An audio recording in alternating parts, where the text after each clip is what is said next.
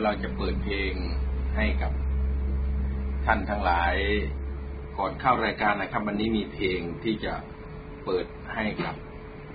พี่น้องประชาชนฟังกันอ้าวมิวสิกเปิดเลยครับ เปิดมิวสิกเลย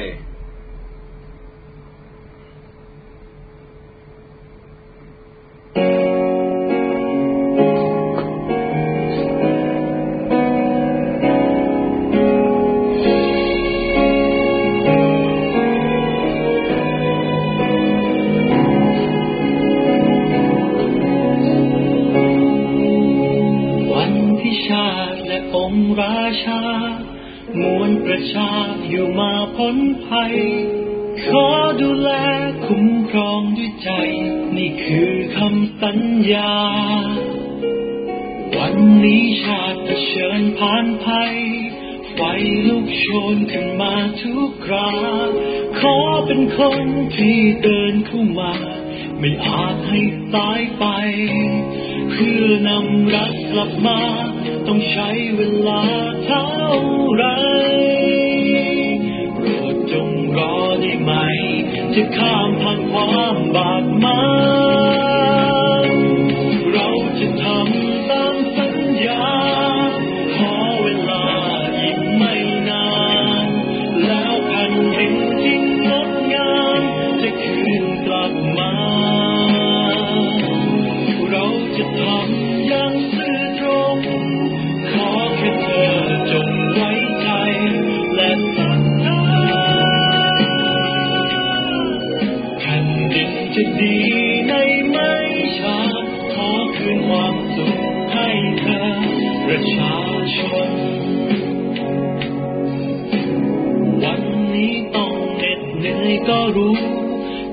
อสู้กับอันตราย ชาติทหารไม่ยอมแพ้พ่าย นี่คือคำสัญญา วันนี้ชาติเผชิญผ่านภัย ไฟลุกชนขึ้นมาทุกคราขอเป็นคนที่เดินเข้ามา ไม่อาจให้สายไป เพื่อนำรักกลับมา ต้องใช้เวลาเท่าไร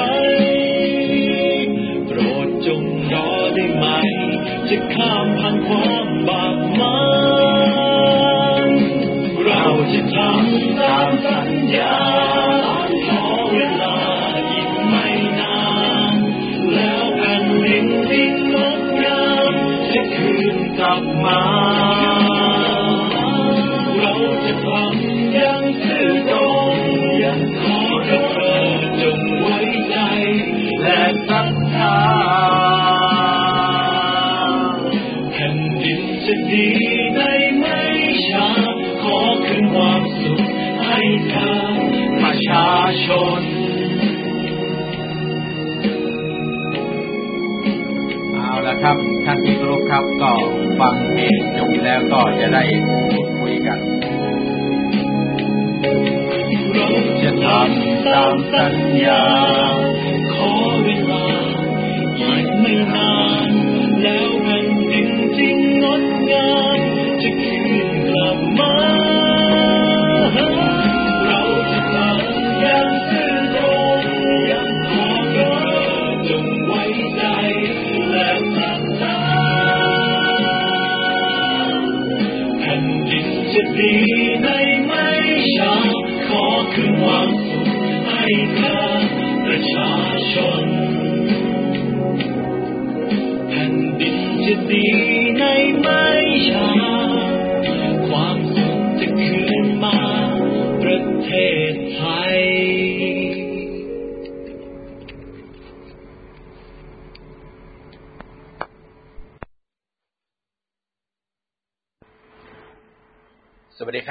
ที่เคารพทุกท่านครับ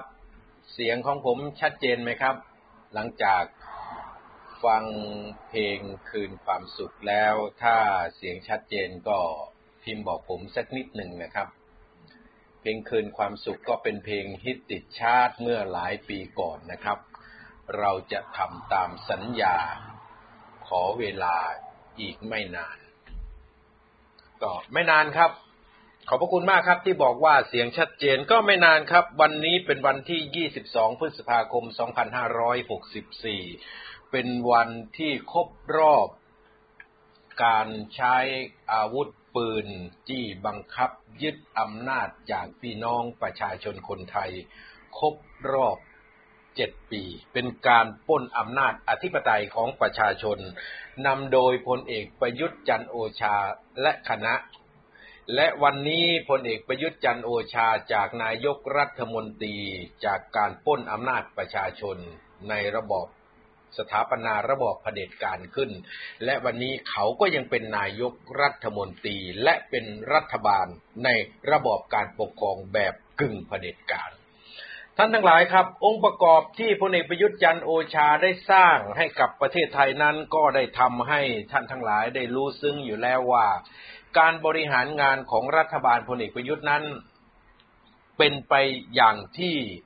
ได้โฆษณาชวนเชื่อไว้ตลอดระยะเวลาเจ็ดปีที่ผ่านมาหรือไม่ ทุกคนทราบครับทุกคนรู้ไม่มีใครจะไปบังคับ หรือไม่มีใครจะไปล้างสมองให้พี่น้องประชาชน เชื่อได้ตามที่การโปรปการดาของคณะเผด็จการทหารชุดนี้ วันนี้เป็นวันที่เราต้องสรุปว่านับตั้งแต่มีรัฐบาลพลเอกประยุทธ์มา วันนี้หนี้สาธารณะของประเทศไทยสูงสุดเป็นประวัติการ ไม่เคยมีหนี้มากขนาดนี้มาก่อน วันนี้เรามีหนี้ทั้งหมด8ล้าน4แสน7หมื่นล้านบาท8ล้าน4แสน7หมื่นล้านบาท หรือ 8 ล้านล้าน คิดเป็น 58เปอร์เซ็นของ GDP นะครับ นี่คือผลงานที่ได้สร้างความประทับใจให้พี่น้องประชาชนทั้งประเทศ นอกจากว่าเราจะมีหนี้มหาศาลแล้วหนี้นี้ก็เป็นหนี้ที่รัฐบาลประยุทธ์ได้สร้างให้มากเกือบถึง 50%เพราะรัฐบาลพลเอกประยุทธ์เป็นรัฐบาลที่กู้เงินมากที่สุดในประวัติศาสตร์ของชาติไทยนะครับ ตั้งแต่เปลี่ยนแปลงการปกครอง 2475 มาตั้งแต่พญามโนปกรณ์นิติธาดาเป็นนายกรัฐมนตรีคนแรกพลเอกประยุทธ์เป็นนายกรัฐมนตรีคนที่ 29พลเอกประยุทธ์กู้เงินทั้งสิ้น 3 ล้าน 2 แสน 8 หมื่น 5 พัน279ล้าน 7 แสนบาท นี่คือยอดที่พลเอกประยุทธ์กู้นะครับ ยังไม่รวมเจ็ดแสนล้านที่จะเข้าพิจารณาในสภาผู้แทนราษฎรในช่วงประมาณปลายเดือนพฤษภาคมนี้อีกเจ็ดแสนล้านบาท ก็แสดงว่าถ้าเอาตัวเลขสามล้านสองแสนแปดหมื่นมารวมกับเจ็ดแสนล้านที่พลเอกประยุทธ์จะกู้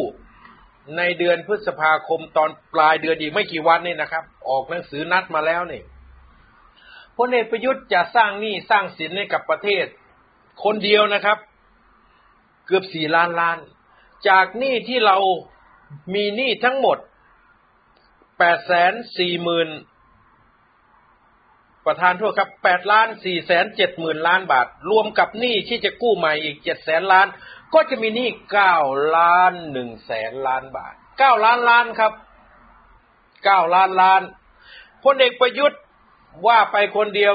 45เปอร์เซ็นของมูลหนี้ทั้งหมดที่เกิดขึ้นตั้งแต่มีรัฐบาลหลังการเปลี่ยนแปลงการปกครอง 24 มิถุนายน 2475 เรามีหนี้สินในประเทศ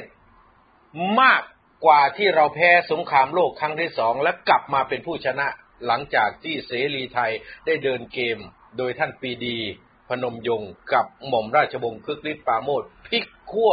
จากผู้แพ้เป็นผู้ชนะสงครามโลกครั้งที่สองท่านทั้งหลายครับ มาเปรียบเทียบว่าแล้วรัฐบาลอื่นกู้ไหมกู้ครับ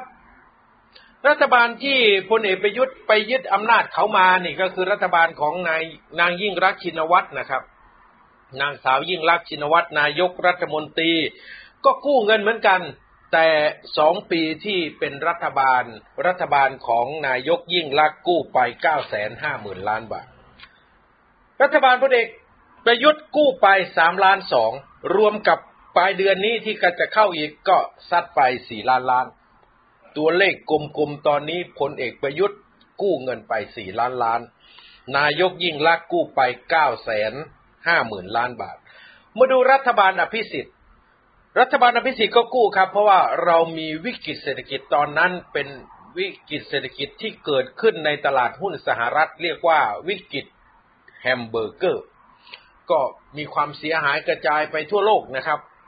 ธนาคารล้มหลายธนาคาร ธนาคารที่ตั้งมาเป็นร้อยกว่าปีก็ล้ม รัฐบาลนายกอภิสิทธิ์กู้ไปหนึ่งล้านเก้าหมื่นเจ็ดพันยี่สิบแปดล้านบาทนะครับสามปีนะครับสามปีของรัฐบาลอภิสิทธิ์เวชชาชีวะกู้เงินไปแค่หนึ่งล้านเก้าหมื่นเจ็ดพันล้านบาท แล้วอดีตนายกทักษิณกู้ไหมครับ กู้เหมือนกันครับ ระยะเวลาสี่ปีที่นายกทักษิณบริหารประเทศสี่ปีกว่าๆนะครับ กู้ไปสี่แสนเจ็ดหมื่นสี่พันล้านบาท ดังนั้นถ้าเปรียบเทียบกันก็คือพลเอกประยุทธ์กู้มากกว่าอดีตนายกทักษิณสิบเท่า อดีตนายกทักษิณกู้สี่แสนเจ็ดหมื่นล้านพลเอกประยุทธ์ซัดไปสี่ล้านล้าน นี่คือสิ่งที่พลเอกประยุทธ์ ได้มอบไว้ให้กับประเทศไทย นอกจากนั้นแล้วการบริหารงานของธนาคารแห่งประเทศไทยหรือแบงก์ชาตินะครับ ที่บริหารงานมา แต่ยังไม่เปิดเผยใช่ในนะครับ เพียงแต่บอกว่าหลายปีมาแล้ว วันนี้แบงก์ชาติของเรานะครับ ซึ่งเป็นธนาคารของคนไทยทั้งชาติ ขาดทุนสะสมไปแล้วหนึ่งล้านหกหมื่นเก้าพันสามร้อยหกสิบหกล้าน สองแสนสี่หมื่นหกพันห้าสิบห้าร้อยเก้าสิบหกล้านบาท เอาตัวเลขกลมๆก็หนึ่งล้านหกหมื่นเก้าพันล้านบาท นี่ขาดทุนไปนะครับ แล้วใครใช้นี่ครับ ก็ประเทศนี่แหละครับ ประเทศคือใครครับก็คือท่านทั้งหลายที่นั่งฟังอยู่นี่แล้วกับผมด้วย ต้องทำงานเพื่อจะจ่ายเงินภาษีแล้วไปคืนประเทศ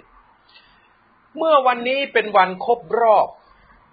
การรัฐประหารของพลเอกประยุทธ์ 22 พฤษภาคม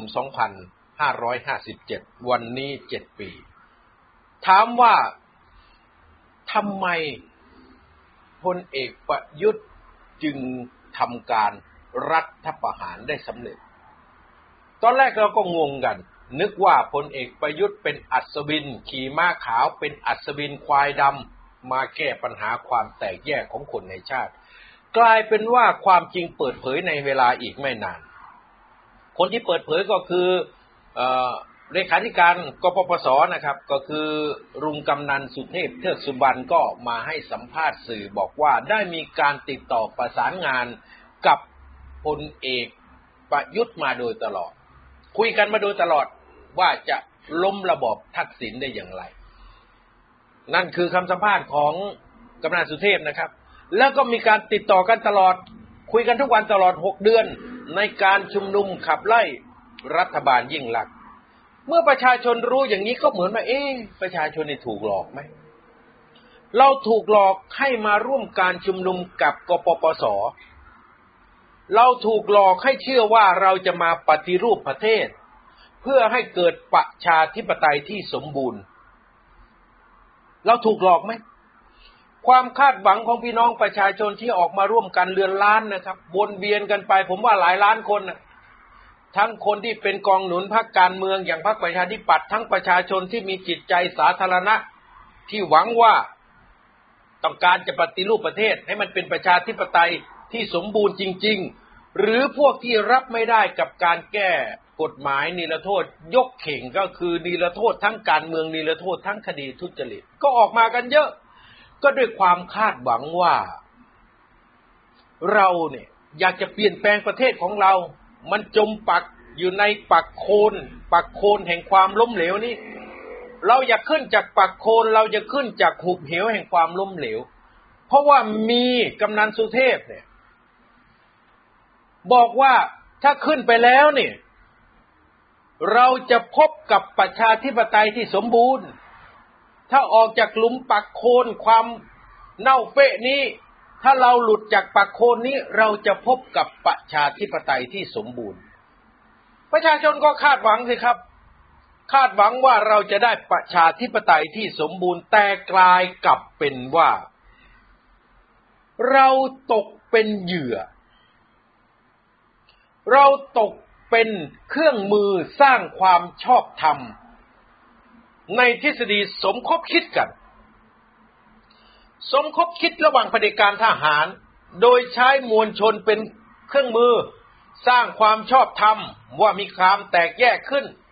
ถึงแม้ว่าจะมีความขัดแย้งทางการเมืองระหว่างพรรคการเมืองคือกลุ่มเพื่อไทยกับกลุ่มประชาธิปัตย์แต่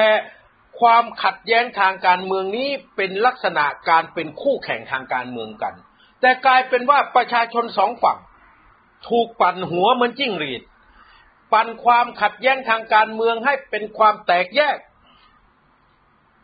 เติมผงชูรส เติมมะนาว เติมน้ำปลาให้รสชาติของความขัดแย้งอร่อยอร่อยกลายเป็นความแตกแยก พอเกิดความแตกแยกก็สร้างสถานการณ์หรือเติมเชื้อไฟเติมความเกิดโกรธแค้นขึ้น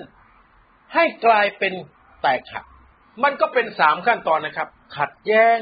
แตกแยกสู่แตกหักท่านทั้งหลายครับ ก็เข้าองค์ประกอบเป็นเหยื่อในทฤษฎีสมคบคิด ให้เผด็จการทหาร สร้างความชอบธรรมจากจุดนี้ แล้วก็มายึดอำนาจฝ่ายหัวรุนแรงของเสื้อแดงก็ตกเป็นเหยื่อได้ใช้อาวุธมายิง ฝ่ายหัวรุนแรงของกลุ่มกปปสก็ตกเป็นเหยื่อปะทะกันด้วยอาวุธ เล็กๆเล็กน้อยตามสถานที่ต่างๆ ยิ่งสร้างความชอบธรรมให้กับกลุ่มเผด็จการทหาร จึงสรุปทั้งหมดในการเคลื่อนไหว 200 กว่าวันนี้ ประชาชนตกเป็นเหยื่อ ทั้งท่านทั้งหลายบางคนก็ตกเป็นเหยื่อ ทั้งผมก็ตกเป็นเหยื่อ เพราะเราคาดหวังว่าเราจะออกจากหุบเหวแห่งความล้มเหลว เราจะขึ้นจากบ่อปักโคนแห่งความล้มเหลวนี้เพื่อไปสู่ประชาธิปไตยที่สมบูรณ์สุดท้าย ประชาชนถูกหลอกทั้งประเทศ เหมื่อที่ผมเปิดเพลงคืนความสุขเลยครับ ขอเวลาอีกไม่นาน แผ่นดินที่งดงามจะคืนกลับมา และมันจริงหรือเปล่าครับ มันต้มตุนตัวประชาชนทั้งเพนี่คือความจริงที่มันเกิดขึ้นกับการบริหารงานของพลเอกประยุทธ์ ดังนั้นการที่พลเอกประยุทธ์ได้ดำเนินการยึดอำนาจในวันที่ 22 นี้ถ้าเปรียบก็คือพลเอกประยุทธ์คือคนที่ลงมือ สังหารประเทศไทย เป็นมือฆ่าประเทศไทยเลยล่ะ ประเทศไทยอยู่ดีๆ อยู่ดีๆนี่สร้างสถานการณ์ขึ้น สุดท้ายพลเอกประยุทธ์ลงมือฆ่าประเทศไทย ในวันที่ 22 พฤษภาคม พอฆ่าแล้วก็ตายเด็ครับ ตายแล้วทำยังไงพลเอกประยุทธ์ก็ไปเชิญมา คณะมัตตาสังประเทศไทย คณะแรกก็บวรศักดิ์อุวันโน มามัดตาสังจะเขียนรัฐธรรมนูญเขียนเร็วไปมัดไม่นั่นพลเอกประยุทธ์ก็ยกเลิก ยกเลิกไม่ให้ คณะบวรศักดิ์เป็นคนมาเขียน บวรศักดิ์ก็พูดเป็นบันทึกประวัติศาสตร์ไว้ที่เขาไม่รับร่างรัฐธรรมนูญฉบับแรกเนี่ย เพราะเขาอยากอยู่ยาวเห็นไหมครับคำว่าเขาอยากอยู่ยาวมันเป็นคำตอบอยู่แล้วว่า ขอเวลาอีกไม่นาน แผ่นดินที่งดงามจะคืนกลับมานั้น มันคือการต้มตุนการหลอกลวงพี่น้องประชาชน ทั้งประเทศครั้งใหญ่ เมื่อเอาคณะมัตตาสังบวรศักดิ์ซึ่งเป็นหัวหน้าสปเลอเนี่ยออกไปแล้วก็เอาสปเลอคนใหม่ ชื่อมีชัยฤทธิ์ชุพันธ์และคณะมาทำการมัตตาสัง ลงคาถาโดยรัฐธรรมนูญปี 60 ทีนี้มัดแน่นเลยครับ มัดมือมัดเท้า ไม่ให้ประเทศไทยนี่ฟื้นคืนชีพมาได้มัตตาสังเลยมัตตาสังเสร็จไม่ได้เอาไปฝังนะครับ เอาไปโยนทิ้งกลางแดด ให้มันเน่าเปื่อย เพราะอะไรครับ เพราะพลเอกประยุทธ์รอให้สมุนบริวารขี้ข้าสุนัขรับใช้เผด็จการทั้งหลายนี่ ซึ่งเปรียบเป็นหนอน มาชนชัยซากศพ กินซากศพที่ชื่อว่าประเทศไทย พวกนอนพวกนี้ก็มีข้าราชการทหารที่เกษียณไปแล้ว พวกขุนศึกที่ไม่เคยรบ พวกเศษทหาร พวกนายทุนใหญ่ พวกเจ้าสัว พวกนักการเมืองขี้ข้าเผด็จการทั้งหลาย ก็มารวมกันเป็นหนอนชอนชัยกินซากศพประเทศไทยที่พลเอกประยุทธ์ฆ่า แล้วเอามีชัยมามัดตาสัง แล้วก็เอาไปโยนทิ้งกลางแจ้ง นี่คือสภาพของประเทศไทยปัจจุบันไงครับ ผมจึงสรุปให้ท่านฟังว่าแค่ปัญหาหนี้สินนี่ มันก็ทำให้ประเทศนี้ไม่ฟื้นแล้ว อย่างที่สองพลเอกประยุทธ์ก็ทำทุกวิถีทางเพื่อจะรักษาอำนาจไม่มีรัฐบาลชุดไหนที่ใช้กฎหมายฉุกเฉิน หรือใช้อำนาจเผด็จการต่อเนื่องยาวนาน เท่ากับรัฐบาลพลเอกประยุทธ์เลวร้ายกว่าจอมพลถนอมประพาส นรงเลวร้ายกว่าพฤติกรรมของสามทรราชในอดีต ตลอดห้าปีที่ผ่านมาก็ใช้ม 44 ก็เป็นกฎหมายเผด็จการนะครับดำเนินการได้ทั้งอำนาจนิติบัญญัติอำนาจบริหารอำนาจตุลาการไอมาตรา44 หลังจากนั้นพอเลือกตั้ง อำนาจเผด็จการหายไปแค่ช่วงระยะเวลาหนึ่งไม่กี่เดือนครับ เพราะว่ากว่าจะตัดตั้งรัฐบาลได้มันเกือบเดือนกรกฎาคมแล้ว แต่พอถึงปลายปี 2562 มันมีไวรัสอู่ฮั่นหรือเป็นไวรัสโควิด ในปัจจุบันนี้ระบาดพลเอกประยุทธ์ก็ได้โอกาสเลย ประกาศใช้กฎหมาย พรกฉุกเฉิน ทั้งที่ไม่ได้เกี่ยวเลยครับ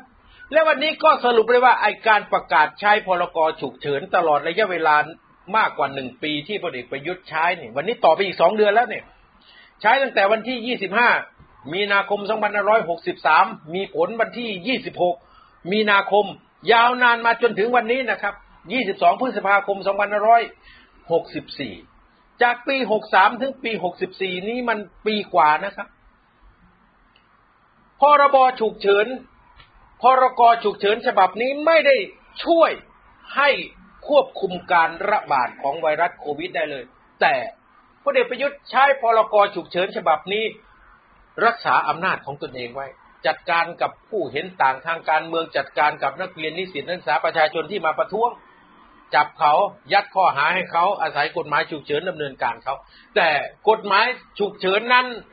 เอาไว้ให้ข้าราชการทหารตำรวจฝ่ายปกครอง รีดไถแรงงานเถื่อน รีดไถพวกเปิดบอลรีดไถพวกเปิดซ่อง เห็นไหมครับ แรงงานเถื่อนจริงเข้ามา แม้กระทั่งวันนี้เนี่ยขนาดสั่งกำชับกำชา ตั้งแต่การระบาดที่สมุทรสาครมหาชัยแล้ว เรื่องแรงงานเถื่อนที่เข้ามา ที่ทหารที่ชายแดนรับสินบนตำรวจรับสินบนแรงงานรับสินบนฝ่ายปกครองรับสินบนเนี่ยจนมาแพร่โควิดรอบที่สองวันนี้แรงงานเถื่อนก็ยังเข้ามาอีก จนนำเชื้อไวรัสสายพันธุ์อินเดียเนี่ยเข้ามา แสดงว่าไอ้กฎหมายฉุกเฉินที่พลเอกประยุทธ์ใช้เนี่ยไม่สามารถที่จะควบคุมได้เลย ไม่มีประโยชน์ครับ ประกาศไปก็ไม่มีประโยชน์ นี่คือสิ่งที่เราเห็นว่ามันล้มเหลว นอกจากนั้นแล้ว ไปรวบอำนาจการจัดการทั้งหมดมาไว้กับตนเองในการป้องกันรักษาพยาบาลก็เหลวเปลวครับ ไม่สามารถที่จะป้องกันรักษาพยาบาลผู้ป่วยได้เลย วันนี้ผู้ติดเชื้อก็ยังสามพันเหมือนเดิม เห็นไหมครับ คนติดเชื้อภายนอกก็ยังสองพันสี่ร้อยกว่า มันหมดแล้วครับพลเอกประยุทธ์หมดสภาพ ผมจึงบอกท่านทั้งหลายว่า วันนี้เป็นวันที่เราจะต้องมาตั้งหลักแล้วว่าเจ็ดปีนี่มันสาหัสสากันกับประเทศมาก แล้วอย่ามาพูดนะว่า ไอ้รัฐบาลนี้เป็นรัฐบาลจากการเลือกตั้ง รัฐมนูญนี้เป็นรัฐมนูญประชาธิปไตย มันจะเป็นประชาธิปไตยตรงไหนครับ ก็เมื่อให้คนที่มาจากการแต่งตั้งของเผด็จการประยุทธ์ 250 คน มาเลือกประยุทธ์เป็นนายกได้ และกำหนดการเลือกไว้ 5 ปีด้วยซ้ำผูกขาดยาวนาน ดังนั้นเราอยู่ในสภาพการปกครองแบบกึ่งเผด็จการ นี่มันเผด็จการล้วนๆ ไอ้นักการเมืองที่อยู่ในสภาที่ไปยกมือให้เขาเนี่ยตบัดสัตว์กับประชาชนไม่ว่าจะเป็นพรรคประชาธิปัตย์หรือพรรคภูมิใจไทยเนี่ย ที่หาเสียงบอกว่าไม่เอาประยุทธ์เป็นนายก สุดท้ายก็ไปยกมือสนับสนุนประยุทธ์เป็นนายก มันก็คือนักการเมืองขี้ข้าเผด็จการนี่แหละพี่น้องประชาชนต้องสลักชื่อพรรคการเมืองพวกนี้ไว้ในบัญชีหนังสุนัขหากมันมีการเลือกตั้งต่อไปก็อย่าไปเลือกพวกขี้ข้าเผด็จการ มันจึงเป็นข้อสรุปที่พี่น้องประชาชนทั้งประเทศได้เห็นว่าวันนี้ การบริหารของพลเอกประยุทธ์นั้น มันสร้างหายนะ มันเป็นวิบากกรรมของคนในประเทศ แล้วเราจะทนรับกรรมไปอีกนานเท่าไหร่ครับ วันนี้เราต้องมาหาคำตอบกัน ว่าคนไทย จะทนรับวิบากกรรมจากการกระทำของพลเอกประยุทธ์ จะทนไปได้อีกนานเท่าไหร่ จะทนไปอย่างนี้เหรอ จะมาล้างสมองกันว่าวัคซีนที่ดีที่สุด คือวัคซีนที่มีอยู่ เอาอย่างนั้นเหรอ วัคซีนที่ดีที่สุดมันก็ต้องมีคุณภาพที่ดีที่สุดนะครับรัฐบาลที่ดีที่สุดคือรัฐบาลที่ไปหาวัคซีนที่มีคุณภาพประสิทธิภาพที่ดีที่สุดมาฉีดให้ประชาชน ไม่ใช่รัฐบาลที่บังคับล้างสมองประชาชน โดยไปซื้อวัคซีนที่แพงที่สุด แต่คุณภาพต่ำที่สุดมาฉีดให้ประชาชน มันเป็นเหตุผลที่ไม่มีตรรกกะนะครับ คนที่พยายามล้างสมองว่า วัคซีนที่ดีที่สุดคือวัคซีนที่มีอยู่เนี่ย ไม่ถูกต้อง ต้องบอกความจริงว่าที่เราฉีดเนี่ยเพราะหนึ่งรัฐบาลมันหามาให้เราได้แค่นี้เราก็ต้องฉีดไป เพราะว่าถ้าติดโควิดแล้ว จะไม่ไม่ตาย นี่ต้องพูดความจริงกัน ฉีดซีโนแวคไม่ใช่ป้องกันการติดเชื้อโควิด แต่ฉีดไว้เพื่อติดเชื้อโควิดแล้วจะได้ไม่ตาย นี่มันต้องพูดให้มันชัดเจน อย่าเอามาล้างสมองกัน ท่านที่รพทั้งหลายครับ เราจะทนสถานการณ์นี้ไปได้อีกนานสักเท่าไหร่ เมื่อวานนี้ผมสรุปภาพรวมว่า ขณะนี้เนี่ยสภาพของพรรคพลังประชารัฐพรรคประชาธิปัตย์และพรรคภูมิใจไทยเนี่ยเขาสรุปตรงกันว่าพลเอกประยุทธ์หมดสภาพ แล้วถ้าหากพลเอกประยุทธ์หมดสภาพแล้วก็มีสองทางเลือกครับพลเอกประยุทธ์จะยุบสภา หรือพลเอกประยุทธ์จะลาออก ซึ่งพลเอกประยุทธ์ก็จะดื้อลังดันทุลังเพื่อไปยุบสภา นี่คือความคิดของพลเอกประยุทธ์นะครับ คือคนที่มันเป็นคนที่ไม่ยอมรับว่าตนเองผิดพลเอกประยุทธ์ไม่เคยยอมรับเลยว่าตนเองผิด แกจะเป็นคนที่โยนความผิดตลอด ซึ่งลักษณะของพลเอกประยุทธ์นี่มันเข้ากับคนที่มีเขาเรียกว่าพวกเจ้าเล่ห์เพทุบาย คนเจ้าเล่ห์เพทุบายนี่เป็นอันตรายต่อชาติมากนะครับ ถ้าเปรียบกับนายก หรือผู้นำทางทหารในอดีตเนี่ย พลเอกประยุทธ์ก็ใช้คล้ายๆกับพลเอกหยวนซื้อขาย ถ้าใครเกิดสมัยการเปลี่ยนแปลงการปกครองของจีน ซึ่งมันแบ่งออกเป็นสามก๊กไม่ใช่สามก๊กสมัยขงเบ้ง หรือเล่าปีโจโฉนะครับ แต่นี่เป็นสามก๊กในยุคสมัยก่อนการเปลี่ยนแปลงประมาณหนึ่งพันเก้าร้อยเจ็ดนะครับ ถึง1,911ยุคนั้นแบ่งออกเป็นสามก๊ก ก็คือก๊กพนางสูสีไทเฮาก๊กที่สองก็คือก๊กของขุนศึกก็มีหยวนซือข่ายนายพลหยวนซือข่ายเป็นหัวหน้า อีกก๊กหนึ่งเป็นก๊กของประชาชน เป็นก๊กที่ต้องการประชาธิปไตยก็มีนายแพทย์ซุนยัตเซนเป็นผู้นำลักษณะเหมือนกันเลย ไอ้นายพลหยวนซือข่ายนี่ก็ต้มนะครับ ต้มทั้งฝ่ายประชาชน ต้มทั้งนางซูสีไทยเฮา เพื่อเอาตัวเองเป็นใหญ่ ต้มประชาชนก็บอกว่าเราจะนำประเทศให้เป็นประเทศสีวิไลประชาชนจีนต้องมีสิทธิเสรีภาพ ไปต้มพนางซูสีไทยเฮาก็บอกว่าพวกประชาชนนี่เป็นอันตราย ผมจะปราบประชาชน จะปราบฝ่ายเซียงไกเชกเองพูดง่ายๆก็คือ ยุแยงตะแคงรั่วให้นาพระนางซูสีไทยเฮากับฝ่ายซุนยเซนนินเป็นศัตรูกันและสุดท้ายก็ฆ่ากันจริง ๆ เพื่อให้ตัวเองมาอยู่ตรงกลาง ดีนะครับ ที่หยวนซื้อขายเป็นโรคเส้นเลือดฝอยในสมองแตกตายก่อน ไม่งั้นเราจะมีองค์จักรพรรดิจีนคนใหม่ ชื่อหยวนซื้อขาย คือเขาต้มทั้งนางซูสีไทเฮา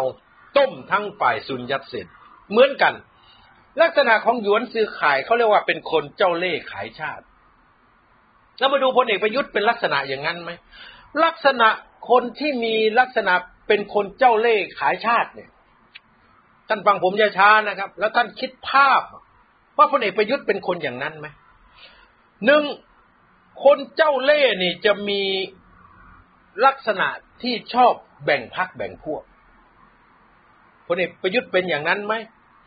ชอบตั้งสมัครพรรคพวกตนเองไปมีอำนาจตามหน่วยงานต่างๆ จะแบ่งแยกพรรคพวกตัวเองเป็นกลุ่มเล็กกลุ่มน้อยกลุ่มนี้ไปอยู่รัฐวิสาหกิจนั่นกลุ่มนี้ไปอยู่รัฐวิสาหกิจนี้กลุ่มนี้ให้เป็นบอร์ดนั่นกลุ่มนี้ให้เป็นบอร์ดนี้กลุ่มนี้ให้ไปหากินตรงนั้นให้ไปหากินตรงนี้ แต่ส่วนใหญ่ทั้งหมดเป็นพรรคพวกตนเองหลังจากแบ่งแยกไปอยู่ตามหน่วยงานต่างๆแล้ว คนกลุ่มนี้ก็จะสมคบคิดกันทำอะไรครับ ใส่ร้ายคนอื่นไงครับ คนนี้ไม่ดี คนนั้นไม่ดี คนนั้นจะล้มเจ้า คนนี้จะล้มกษัตริย์ คนนี้เป็นอันตราย คนนี้ทำลายความมั่นคง นี่ คนกลุ่มนี้จะเป็นอย่างนั้น ท่านสังเกตไหมว่า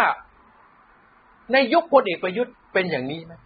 คือชอบแบ่งพรรคแบ่งพวกตั้งพวกตัวเองไปหากินกับหน่วยงานต่าง ๆ นี่คือลักษณะที่หนึ่งของพวกเจ้าเล่ห์ขายชาติ อย่างที่สองมีพฤติกรรมเหลวแหลก ประพฤติตนไม่เป็นไปตามจารีต ไม่เป็นไปตามศีลธรรมชอบแต่งตัวอู้ฟู่มีนาฬิกาเยอะๆ มีแหวนเยอะๆ ยืมแหวนเพื่อน ยืมแหวนแม่ ยืมนาฬิกาเพื่อนมาใส่อย่างนี้นี่สายฟุ่มเฟือย ปิดโรงแรมกิน เหมาลำเครื่องบินไปฮาวาย ใช้เงินภาษีของประชาชนอย่างฟุ่มเฟือย นี่ครับ คือพฤติกรรมของพวกเจ้าเล่ห์ขายชาติ อย่างที่สามพฤติกรรมเนี่ย จะมีลักษณะล่อลวง ล่อลวงยังไงครับ ก็คือขยายเรื่องราวเสริมแต่งเรื่องราว สร้างเรื่องที่ไม่ตรงกับความจริงใส่ร้ายป้ายสีปลุกผีทักษิณปลุกผีธนาธรให้คนเข้าใจผิดว่าทักษิณจะมาทำลายชาติ ให้เข้าใจผิดว่าธนาธรและอนาคตใหม่จะมาล้มสถาบัน สร้างเรื่องราวที่ไม่เป็นจริงขึ้น ใส่ร้ายนักเรียนนิสิตนักศึกษาประชาชนว่าเป็นอันตรายต่อความมั่นคงของชาติ ยุแยงตะแคงรั่วให้ประชาชนนิดแตกแยกเป็นฝักเป็นฝ่ายแล้วเข้ามาฆ่ากัน นี่คือลักษณะของคนล่อลวง อย่างที่สามจับผิดแต่คนอื่น ชอบปื้นปล่อยหาตะเข็บพลเอกประยุทธ์เป็นอย่างนี้ไหมท่านดู จับผิดคนอื่นรอฟังว่าคนอื่นนินทาตัวเองไหม จับผิดรัฐบาลเก่า ฟื้นฝอยหาตะเข็บ บอกว่ารัฐบาลก่อนทำอะไรจำนำข้าวเป็นยังไง เราต้องใช้เงินยังไง พูดแต่เรื่องเก่าๆ แต่ไม่เคยพูดสิ่งที่ตนเองทำแล้วเกิดความเสียหายเลย มีลักษณะอย่างนี้ไหมครับ รัฐบาลนี้เป็นอย่างนี้ไหมฟื้นฝอยหาตะเข็บสร้างความสับสนให้ผู้คน และ เอาความแค้นส่วนตัวของตนเองนี่ไปดำเนินการกับคนอื่น โดยการใช้อำนาจซึ่งมาจากประชาชนไปล้างแค้นส่วนตัว ท่านทั้งหลายครับ เป็นอย่างนี้ไหมรัฐบาลนี้รัฐบาลคนดีนี่อย่างที่ห้าท่านเห็นไหมครับ คนแวดล้อมของพลเอกประยุทธ์เป็นอย่างนี้ไหมมีแต่พวกประจบสอพอผู้ประจบสอพอเป็นยังไงครับ ก็ดีครับ ผมเหมาะสมครับท่านได้ครับพี่ดีครับผมเหมาะสมครับนาย นายทำอะไรบทดีหมด พวกนี้จับปิ้นป้อนปะจบปะแจงตะหลบตะแลงสอพอตอแหล เพื่อให้ตนเองได้ประโยชน์ คนเหล่านี้จะแวดล้อมผู้นำท่านทั้งหลายครับ ถ้ามีคนห้าพวกนี้ห้าจำพวกนี้อยู่ในรัฐบาลใดรัฐบาลนั้นนี่ทำให้ประเทศชาติสิ้น คือสิ้นชาติ แล้วท่านคิดว่ารัฐบาลที่สืบเนื่องมาจากรัฐประหารปี 2557 วันที่ 22 พฤษภาคมเนี่ย จนถึงรัฐบาลตอนนี้เนี่ย มันเต็มไปด้วยคนเหล่านี้ไหมครับ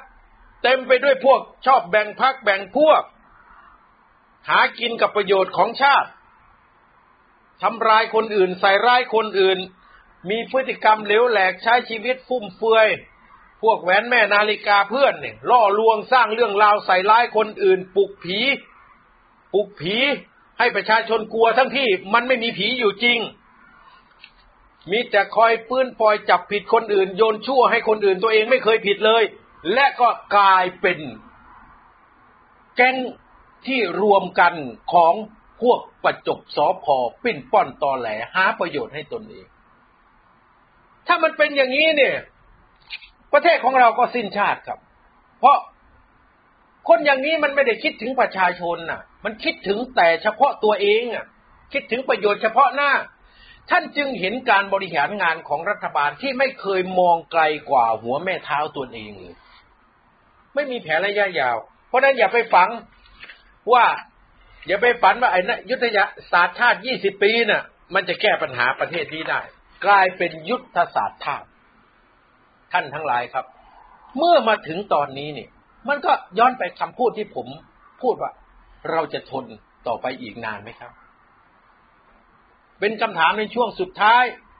ที่จะคุยกับท่านวันนี้ว่า เราจะทนไปอีกนานไหม เราจะอยู่ให้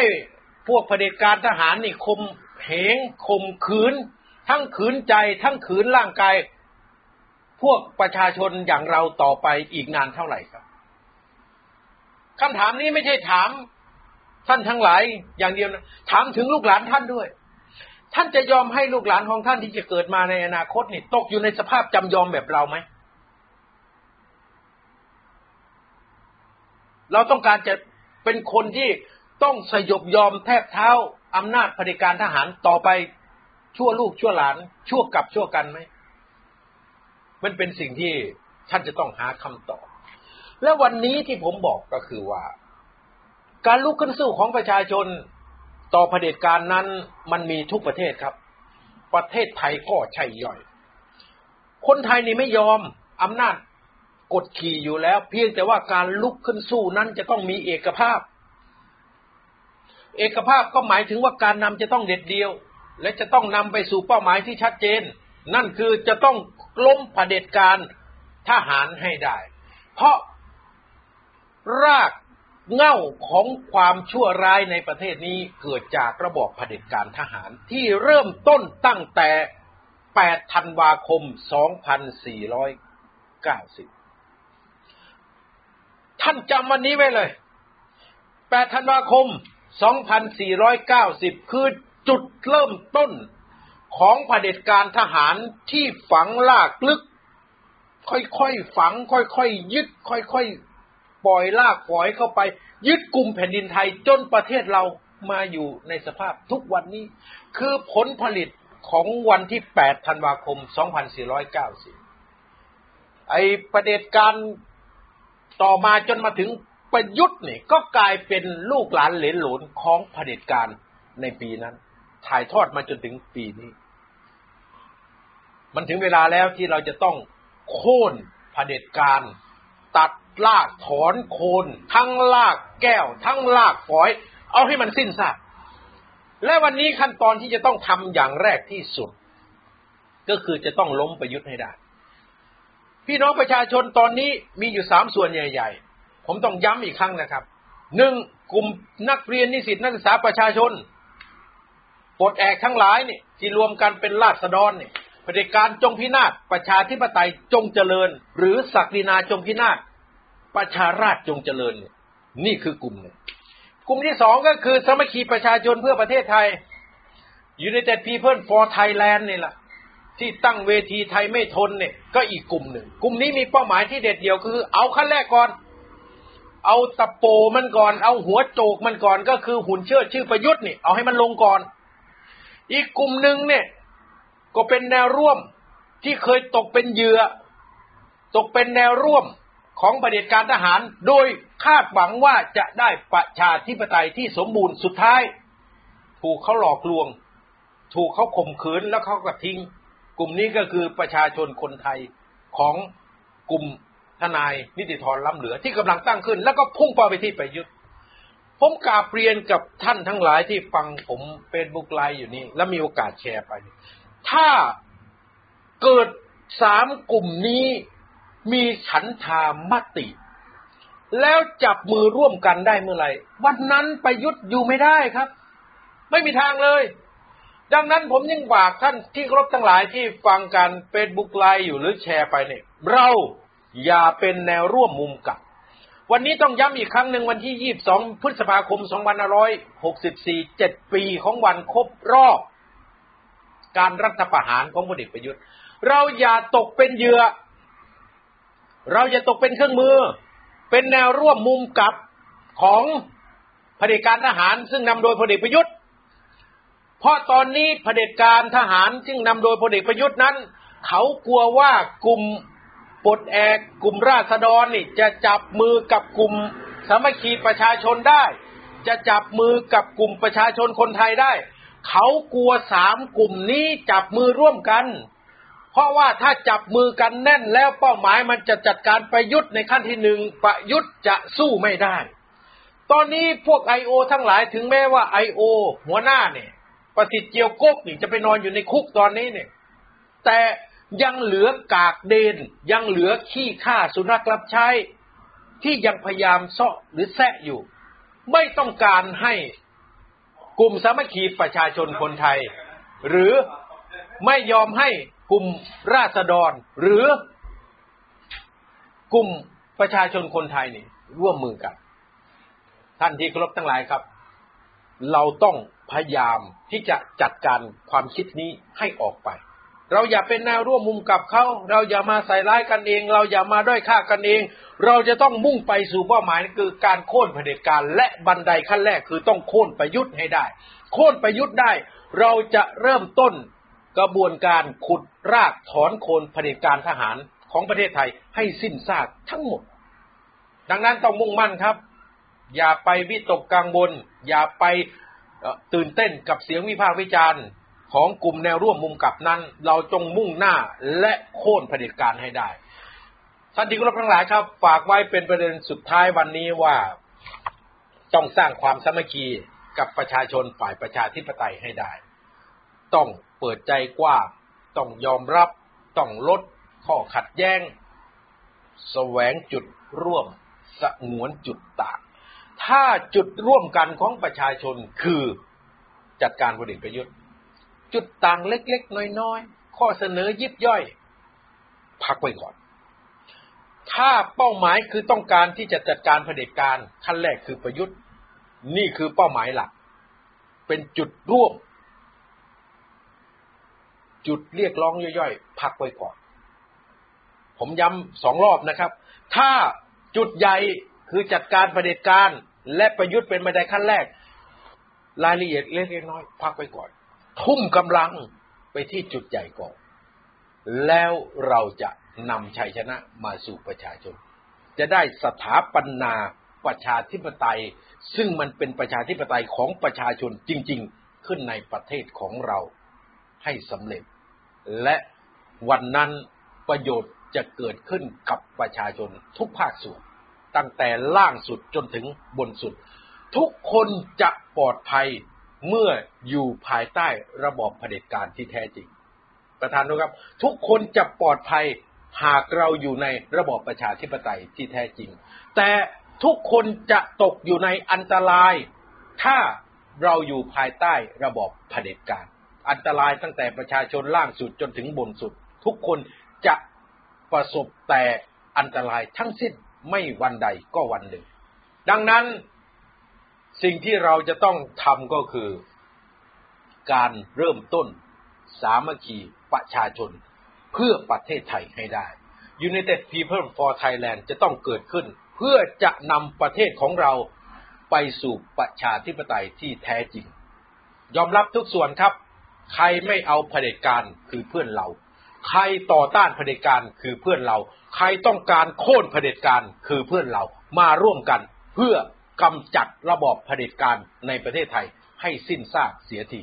วันนี้ผมไทยกรพลสวรรณก็ขอลาท่านที่เคารพทั้งหลายไปก่อนครับ พบกันใหม่วันพรุ่งนี้ สวัสดีครับ